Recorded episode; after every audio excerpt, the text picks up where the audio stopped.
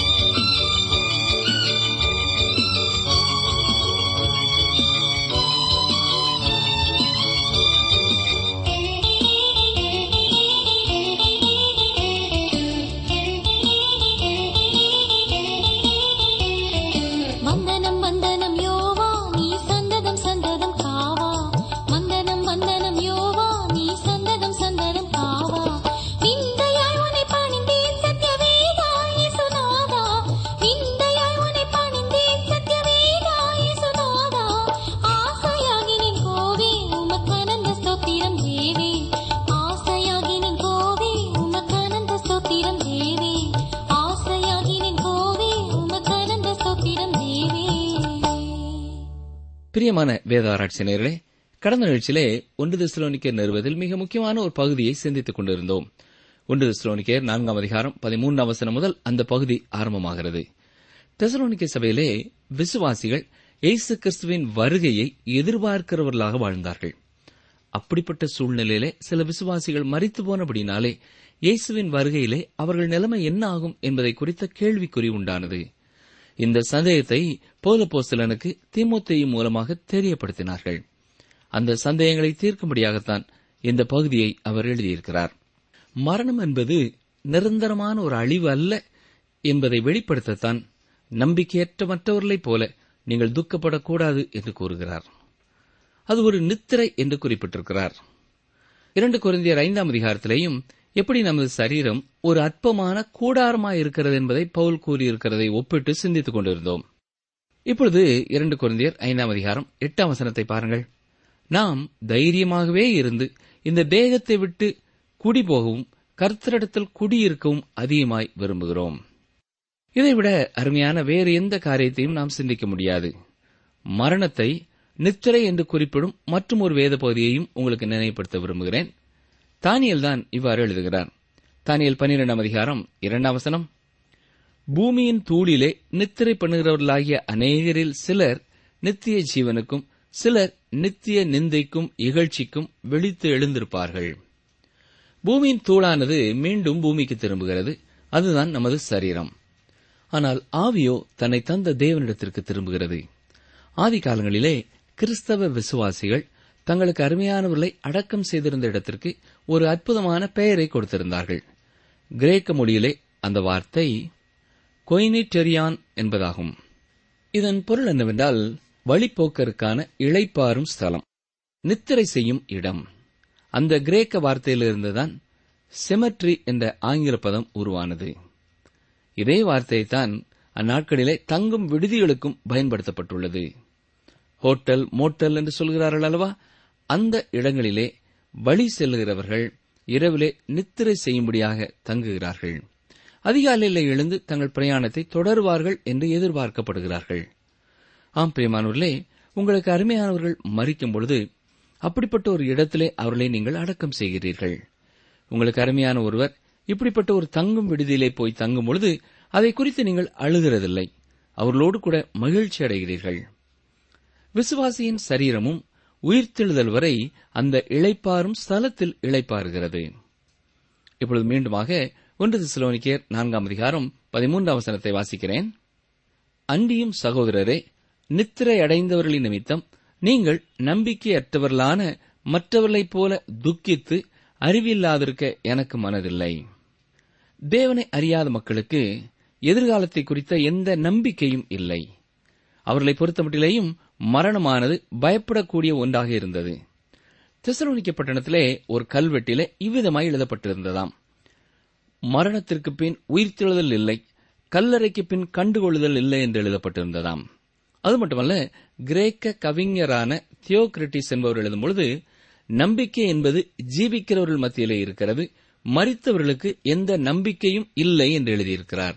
அதுதான் பழங்கால உலகத்தின் நம்பிக்கை.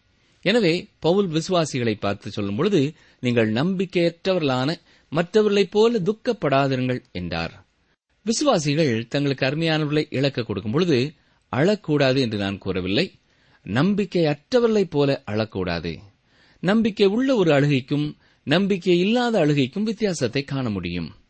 ஒரு கிறிஸ்தவன் தனக்கு அருமையான ஒருவரை இழக்க கொடுக்கும் பொழுது அவனுக்கும் துக்கம் உண்டு. ஆனால் அதன் மத்தியிலேயும் ஒரு நம்பிக்கை உண்டு. ஒன்று திசுலோனிக்கே நான்காம் அதிகாரம் பதினான்காம் வசனம். இயேசுவானவர் மறித்து பின்பு எழுந்திருந்தார் என்று விசுவாசிக்கிறோமே. அப்படியே இயேசுவுக்குள் நித்திரை அடைந்தவர்களையும் தேவன் அவரோடே கூட கொண்டு வருவார். கவனித்தீர்களா? இயேசு கிறிஸ்துவும் மறித்தார் உயிரோடு எழுப்பப்பட்டார். இதை இங்கே முதலாவது கூறுகிறார். மட்டுமல்ல இங்கே நாம் முக்கியமாக கவனிக்க வேண்டிய மற்றும் ஒரு காரியம் இயேசு நித்திரையாக இருந்தார். விழித்தார் என்று நான் சொல்லவில்லை. மிக தெளிவாக இயேசு மறித்தார் உயிர்த்தார்.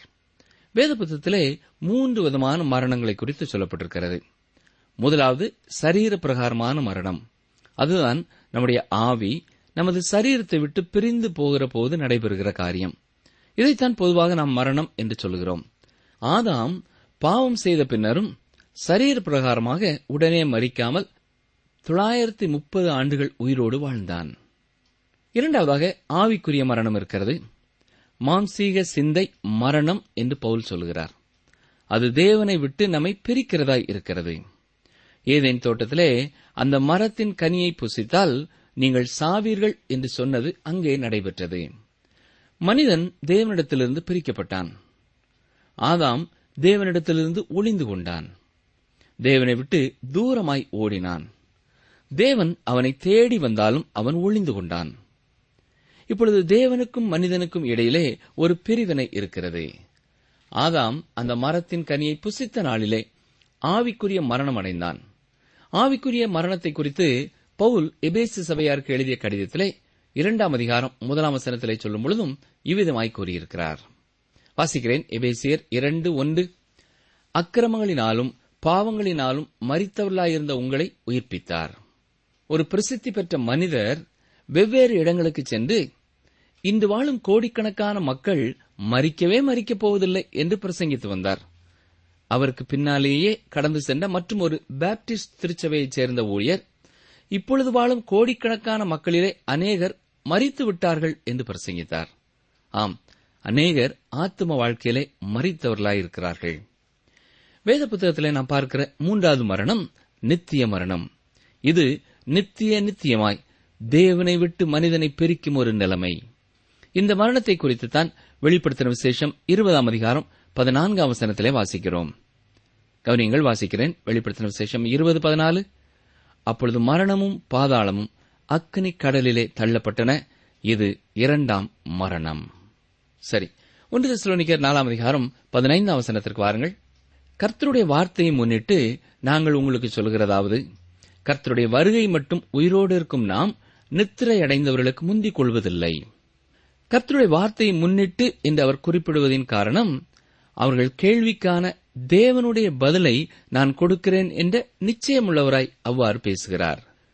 தங்களுக்கு அருமையான மறித்து போன விசுவாசிகள் ரகசிய வருகையிலே எடுத்துக் கொள்ளப்படுவார்களா இல்லையா என்பதை குறித்த சந்தேகமுள்ளவர்களாக அவர்கள் இருக்கிறார்கள் என்பதனாலே மிக திட்டவட்டமாக அவர்களும் எடுத்துக் கொள்ளப்படுவார்கள் என்பதை உறுதிப்படுத்துகிறார். கிறிஸ்துவின் வருகையிலே உயிரோடு இருக்கும் விசுவாசிகள் முதலாவது எடுத்துக் கொள்ளப்பட போவதில்லை. அவர்கள் முந்திக் கொள்ளுகிறதில்லை. அதைத்தான் பவுல் இவ்வாறு கூறியிருக்கிறார். கிறிஸ்துவுக்குள் மறித்தவர்கள்தான் முதலாவது எழுந்திருப்பார்கள். பின்னர்தான் நாமும் அவரோடு கூட எடுத்துக் கொள்ளப்படுவோம். ஒன்று திசுலோனிக்கேர் நான்காம் அதிகாரம் பதினாறாம் வசனம். ஏனெனில் கர்த்தர் தாமே ஆரவாரத்தோடும் பிரதான தூதனுடைய சத்தத்தோடும் தேவ எக்காலத்தோடும் வானத்திலிருந்து இறங்கி வருவார். அப்பொழுது கிறிஸ்துவுக்குள் மறித்தவர்கள் முதலாவது எழுந்திருப்பார்கள். கவனித்தீர்களா? கர்த்தர் தாமே இறங்கி வருவார். இது எத்தனை அருமையான ஒரு சத்தியம் இல்லையா? அவர் தேவ தூதர்களை அனுப்பி வைக்கிறதில்லை. ஆனால் பூமியிலே அவருடைய ராஜ்யத்தை ஸ்தாபிக்க வரும்பொழுது அவர் நாலா திசைகளுக்கும் தனது தூதர்களை அனுப்பி வைப்பார். தெரிந்தெடுக்கப்பட்டவர்களை ஒன்று கூட்டும்படியாக அவர் அவ்வாறு அனுப்பி வைப்பார். அவர்களிலே இஸ்ரவேலரும் இருப்பார்கள். இஸ்ரவேலர் அல்லாதவர்களும் இருப்பார்கள். ஆனால் ரகசிய வருகையிலே தேவதூதர்களின் பணிவிட இல்லை. தூதர்கள் இயேசுவின் பிறப்பை குறித்து முன்னறிவித்தார்கள். அப்பொழுது அவரை குறித்து என்ன கூறப்பட்டது? தாவீதின் குமாரன் பிறந்திருக்கும் புதிய ஒரு ராஜா என்று அறிவிக்கப்பட்டது. யூதருக்கு ராஜாவாக பிறந்திருக்கிறவர் எங்கே என்றுதான் தேடி ஞானிகள் எருசலேமுக்கு வந்தார்கள். இதற்கு எதிர்மாறாக திருச்சபைக்கு அஸ்திவாரம் இடப்பட்ட பெந்தை கோஸ்தே நாளன்று அங்கே எந்த தேவதூதர்களும் இல்லை. பரிசுத்த ஆவியானவரே இறங்கி வந்தார். திருச்சபையை இந்த உலகத்திலிருந்து எடுத்துக் கொள்ளும் பொழுது இயேசு கிறிஸ்துவே இறங்கி வருகிறார். தேவதூதர்கள் இஸ்ரவேலரோடு கூட தொடர்புடையவர்களாக இருக்கிறார்கள். சபையோடு கூட அவர்கள் தொடர்புடையவர்களாக இல்லை. கர்த்தர் ஆரவாரத்தோடு பெரிய சத்தத்தோடு கூட இறங்கி வருவார். லாசர்வே வெளியே வா என்று அழைத்த குரல் நமக்கும் அழைப்பு கொடுக்க இருக்கிறது. பிரதான தூதனுடைய சத்தத்தோடும் என்று சொல்லப்பட்டிருக்கிறதே அப்படியென்றால் இதிலே தூதர்கள் காணப்படுகிறார்கள் என்று சொல்லலாம். அவருடைய சத்தமே பிரதான தூதனுடைய சத்தத்தைப் போல தொனிக்கப் போகிறது. அது அந்த குரலின் மகிமையையும் அதிகாரத்தையும் தெரிவிக்கிறதா இருக்கிறது. தேவ எக்காலம் என்று சொல்லப்படுவது என்ன? அப்படி என்றால் எக்காலங்கள் ஓதப்படுமா? இல்லை பெரியமானூர்களே அவருடைய குரலே எக்கால சத்தத்தைப் போல இருக்கும். ஆனால் அதை எப்படி இவ்வளவு திட்டமாய் சொல்கிறீர்கள் என்று ஒருவேளை நீங்கள் கேட்கலாம். வெளிப்படுத்தின விசேஷம் முதலாம் அதிகாரம் பத்தாம் வசனத்திலே பத்மு தீவிலே யோவான் இருந்தபொழுது என்ன நடந்தது என்பதை அவர் எழுதியிருக்கிறார். கவனியங்கள் வாசிக்கிறேன். வெளிப்படுத்தின விசேஷம் முதலாம் அதிகாரம் பத்தாம் வசனம் கர்த்தருடைய நாளில் ஆவிக்குள்ளானேன். அப்பொழுது எனக்கு பின்னாலே எக்கால சத்தம் போன்ற பெரிதான ஒரு சத்தத்தை கேட்டேன். அது என்ன சத்தம்? என்று திரும்பி பார்க்கும்படியாக யோவான் திரும்பினார். அங்கே மகிமைப்படுத்தப்பட்ட கிறிஸ்துவை அவர் கண்டார். மகிமைப்படுத்தப்பட்ட கிறிஸ்துவின் குரல்தான் அது. எக்கால சத்தத்தை போன்ற குரல். காபிரியல் தூதன் எக்காலம் ஊதுவான் என்று சிலர் எண்ணிக்கொண்டிருக்கிறார்கள் காபிரியல் தூதனுக்கு ஒரு எக்காலம் இருக்கிறது என்று எண்ண முடியவில்லையே. அப்படியே அவனுக்கு ஒன்று இருந்தாலும் அது அவனுக்கு தேவையில்லை. இயேசு கிறிஸ்துவே இறங்கி வரும்பொழுது அவருக்கு காபிரியல் தூதனின் உதவி தேவையில்லை. லாசர்வை உயிரோடு எழுப்பும் பொழுது காபிரியல் தூதனா வந்து அவருக்கு உதவி செய்தான்? இயேசு லாசருவின் கல்லறை அண்டையிலே நிற்கும் பொழுது காபிரியலே இப்பொழுது நீ கீழே வந்து இந்த லாசர்வை உயிரோடு எழுப்ப எனக்கு உதவி செய் என்று கேட்டாரா? இல்லை. ஆண்டவராய் இயேசு கிறிஸ்துவுக்கு யாருடைய உதவியும் தேவையில்லை. திருச்சபையை பார்த்து அவர் அழைப்பு கொடுக்கும் பொழுது விசுவாசிகள் அத்தனை பேரும் கல்லறையை விட்டு எழுந்து செல்வார்கள். ஒன்று ஸ்லோனிக்கர் நான்காம் அதிகாரம் பதினேழாம் வசனம். பின்பு உயிரோடு இருக்கும் நாமும் கர்த்தருக்கு எதிர்கொண்டு போக மேகங்கள் மேல் அவர்களோடே கூட ஆகாயத்தில் எடுத்துக் கொள்ளப்பட்டு இவ்விதமாய் எப்பொழுதும் கர்த்தருடனே கூட இருப்போம். மீண்டும் இந்த வசனத்திலேயும் எடுத்துக் கொள்ளப்பட்டு என்ற வார்த்தை பார்க்கிறோம். இதுதான் திடீரென ஒரு இமை பொழுதிலே எடுத்துக் கொள்ளப்படுதல். இது மிகவும் ஒழுங்கும் கிரமமாக நடைபெறப் போகிற ஒரு காரியம். மறித்தோர் முதலாவது உயிரோடு எழுந்திருப்பார்கள். இப்பொழுது ஸ்தேவான் கல்லறை விட்டு எழும்புவான். ஸ்தேவானே முதல் இரத்த சாட்சியானபடினாலே அவரே இந்த விசுவாசிகளின் கூட்டத்தை முன்னின்று நடத்துகிறவராயிருக்கலாம். பின்னர் அப்போ சிலர்கள் இன்னும் கோடிக்கணக்கான விசுவாசிகள் அவர்கள் பின் செல்வார்கள். இறுதியாக நாம் அந்த காலகட்டத்திலே உயிரோடு இருப்போம் என்றால் அந்த வரிசையின் பின்னாலே நாமும் இணைந்து கொள்வோம். திருச்சபை மக்களிலே அநேகர் மரணத்தின் வாசலை கடந்து சென்று விட்டார்கள். ஒன்று சிலோனிக்கே நான்காம் அதிகாரம் பதினெட்டாம் வசனம். ஆகையால் இந்த வார்த்தைகளினாலே நீங்கள் ஒருவரை ஒருவர் தேற்றுங்கள். கவனித்தீர்களா?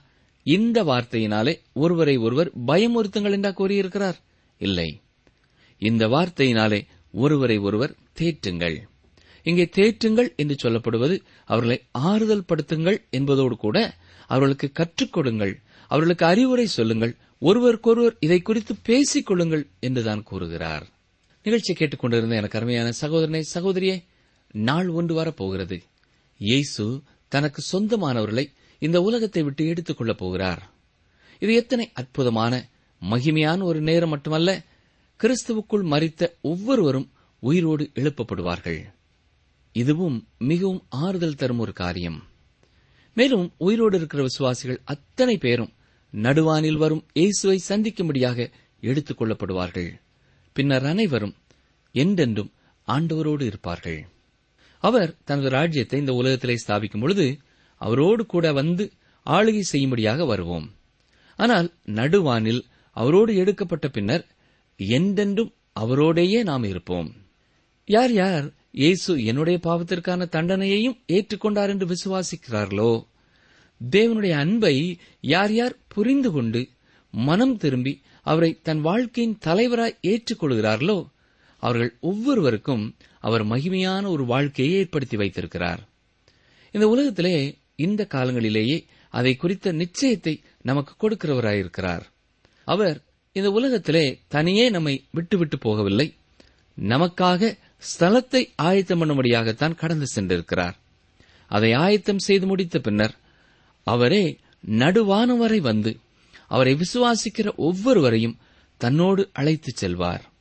அப்படிப்பட்ட மகிமையான அனுபவத்தை பெற்றுக்கொள்ள வாஞ்சிப்பீர்கள் என்றால் அனுதினமும் நீங்களும் அவரோடு நடக்கும்படியாக அவருடைய கரங்களிலே உங்களுடைய வாழ்க்கையை பூரணமாய் அர்ப்பணிப்பீர்களா? ஜெபம் செய்வோம். எங்களை நேசிக்கிறீங்களா அன்பின் ஆண்டவரே ஆண்டவராய் இயேசு கிறிஸ்து மரித்து உயிரோடு எழுந்ததற்காக உமக்கு நன்றி செலுத்துகிறோம்.